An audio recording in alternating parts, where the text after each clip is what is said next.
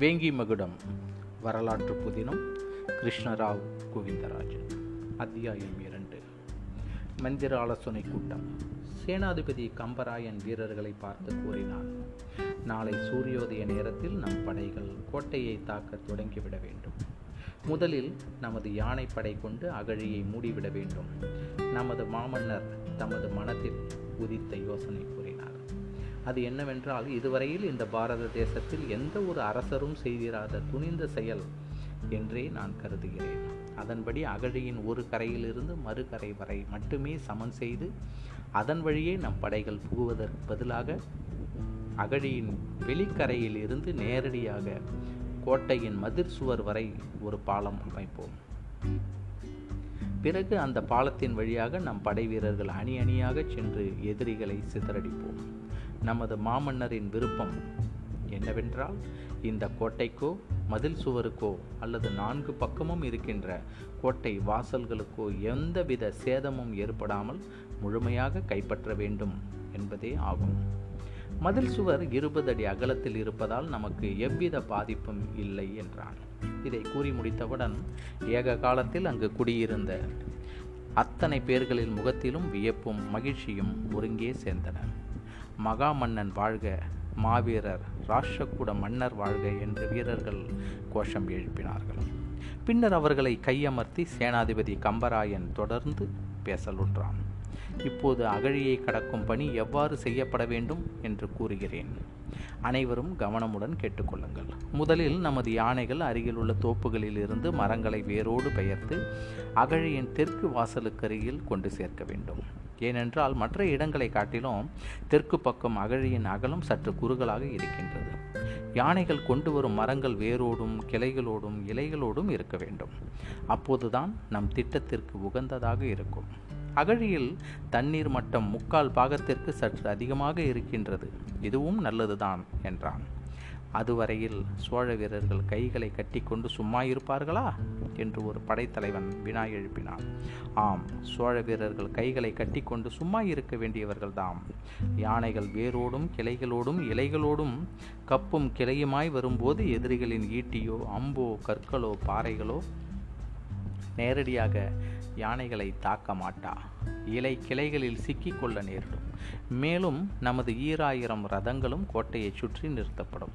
அதிலுள்ள நம் படை வீரர்கள் கோட்டை மதில் சுவரில் காணப்படுவோரையெல்லாம் வேலிருந்து கொள்வதற்கு தயார் நிலையில் வைக்கப்படும். எதிர்ப்புகள் நிற்கும் வரை தொடர்ந்து நம் ரதங்களில் உள்ள வீரர்கள் அம்பை உபயோகிக்க வேண்டும். மரப்பாலம் அமைப்பதற்கு தேவையான மரப்பலகைகள் நம் வசம் இருக்கின்றன. அவைகளோடும் நம் வீரர்கள் யானைகளில் உதவியோடும் பாலம் அமைப்பதற்கு எப்படியும் சில நாழிகைகள் மட்டுமே தேவைப்படும். மதியத்திற்குள் நம் காலாட்படை கோட்டை முழுவதையுமே நம் வசத்தில் கொண்டு வர வேண்டும். எந்த இடத்திலிருந்து பகை வீரர்கள் எதிர்த்து சண்டை செய்தாலும் உடனடியாக பதிலடி கொடுக்க வேண்டும். சோழ வீரர்கள் தப்பி போகாதபடி நம் குதிரைப்படைகள் கோட்டையை சுற்றி காவல் இருக்க வேண்டும். என்று சொல்லி முடித்தான் சேனாதிபதி கம்பராயன். கம்பராயன் தனது திட்டத்தை வீரர்களிடம் விளக்கிய பிறகு ராஷ்டிரகுட மன்னன் கிருஷ்ணதேவன் வீரர்களை பார்த்து கூறினான். நமது முதன் மந்திரி கூறியதைப் போல் இந்த படையெடுப்பு பழிக்கு பழி என்பதை விட மிக முக்கியமாக தன்மானத்தையே முதன்மையாக நினைக்கிறேன். எதிரி வீரர்கள் சோழர்கள் நமது வீரர்களை கொன்றார்கள்.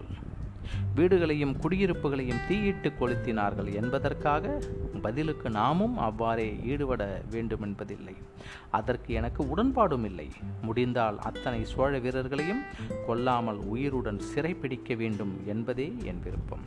இப்போது இந்த கோட்டைக்கு தலைவனாக இருப்பவன் மிகப்பெரிய வீரன். அவன் பெயர் கந்தவேல் மாறன் சம்புவரையர் குலத்தினன். எதிரியாக இருந்தாலும் அவனுடைய வீரம் தென்னகம் முழுவதுமே பரவியிருக்கிறது. அப்படிப்பட்ட வீரனை நாம் உயிரோடு பிடிக்க முயல வேண்டும். சிறை பிடித்தால் கூட அவனுடைய தகுதிக்கேற்ப மரியாதையுடனும் ஒரு படைத்தலைவனுக்குரிய கம்பீரத்துடனும் கண்ணியத்துடனும் நடத்தப்படல் வேண்டும். அவனது உடைவாளை பறிக்க முயலுதல் கூடாது. அதற்காக அவனை எதிர்த்து போரிடக்கூடாது என்பதல்ல. எதிர்த்து போரிடுங்கள் சிறைப்படுத்துங்கள். அதே சமயம் அவன் கைகளை கயிற்றால் கட்டுவதோ தலையிடுவதோ கூடாது. கிருஷ்ணதேவன் மேலும் கூறினான் நான் தற்சமயம் விடைபெறுகிறேன். இன்றிரவே மானியக்கேடம் நகரை நோக்கிச் செல்வேன். எறும்பை அழிக்க யானை தேவையா? என்று பின்னாளில் யாராவது எள்ளி நகையாடுவார்கள். எனவே நீங்கள் அனைவரும் சேனாதிபதி கம்பராயர் தலைமையிலும் விக்ரமாதித்தர் ஆலோசனைக்கிணங்கி இந்த கோட்டையை நாளை இரவுக்குள் கைப்பற்ற வேண்டும். பிறகு தேவைக்கு தகுந்தபடி கோட்டை காவலுக்கு தேவையான ஏற்பாடுகள் செய்த பின்னர் காஞ்சிக்கு செல்லுங்கள். காஞ்சியை கைப்பற்றி விக்ரமாதித்தரை அங்கிருக்க செய்துவிட்டு தொண்டை மண்டலம் முழுவதும் கைப்பற்றி பின்னர் வெற்றி பயணமாக தலைநகர் வந்தடையுங்கள். இவ்வாறு வீரர்களை பார்த்து கூறிவிட்டு தனியாக ஒரு படைத்தலைவனை அழைத்தான். அவன் ரதங்களுக்கு பொறுப்பான படைத்தலைவன். அவனிடம் ரகசியமாக சில வார்த்தைகளை கூறினான். அவனும் பதில் மொழி கூறாமல் கவனமாக கேட்டுக்கொண்டு மன்னன் கூறுவதற்கேற்ப தலையசைத்தான். சற்று நேரம் கழித்து தனது மெய்காப்பாளர்களுடன் குதிரை மேலேறி தனது தலைநகரை நோக்கி புறப்பட்டான். அவனோடு முதன் மந்திரியும் சென்றார். கிருஷ்ணதேவன் புறப்பட்ட பிறகு கம்பராயன் படைத்தலைவர்களை தனித்தனியே அழைத்து தேவையான உத்தரவுகளை பிறப்பித்தான். பின்னர் ஒற்றர்களை அழைத்து தஞ்சைக்கும் நாகைக்கும் காஞ்சிக்கும் அனுப்பி தகவல்களை சேகரிக்குமாறு செய்தான். வீரர்கள் தங்கியிருந்த எல்லா இடங்களுக்கும் ஒருமுறை சென்று அவர்களுக்கு தேவையான உணவு தண்ணீர் கிடைக்க பெற்றனவா என்று விசாரித்தான். எல்லா வேலைகளையும் முடித்து நள்ளிரவு மூன்றாம் சாமத்திற்கு ஓய்வெடுப்பதற்காக தன் கூடாரத்திற்கு சென்றான். කම්පරාගෙන.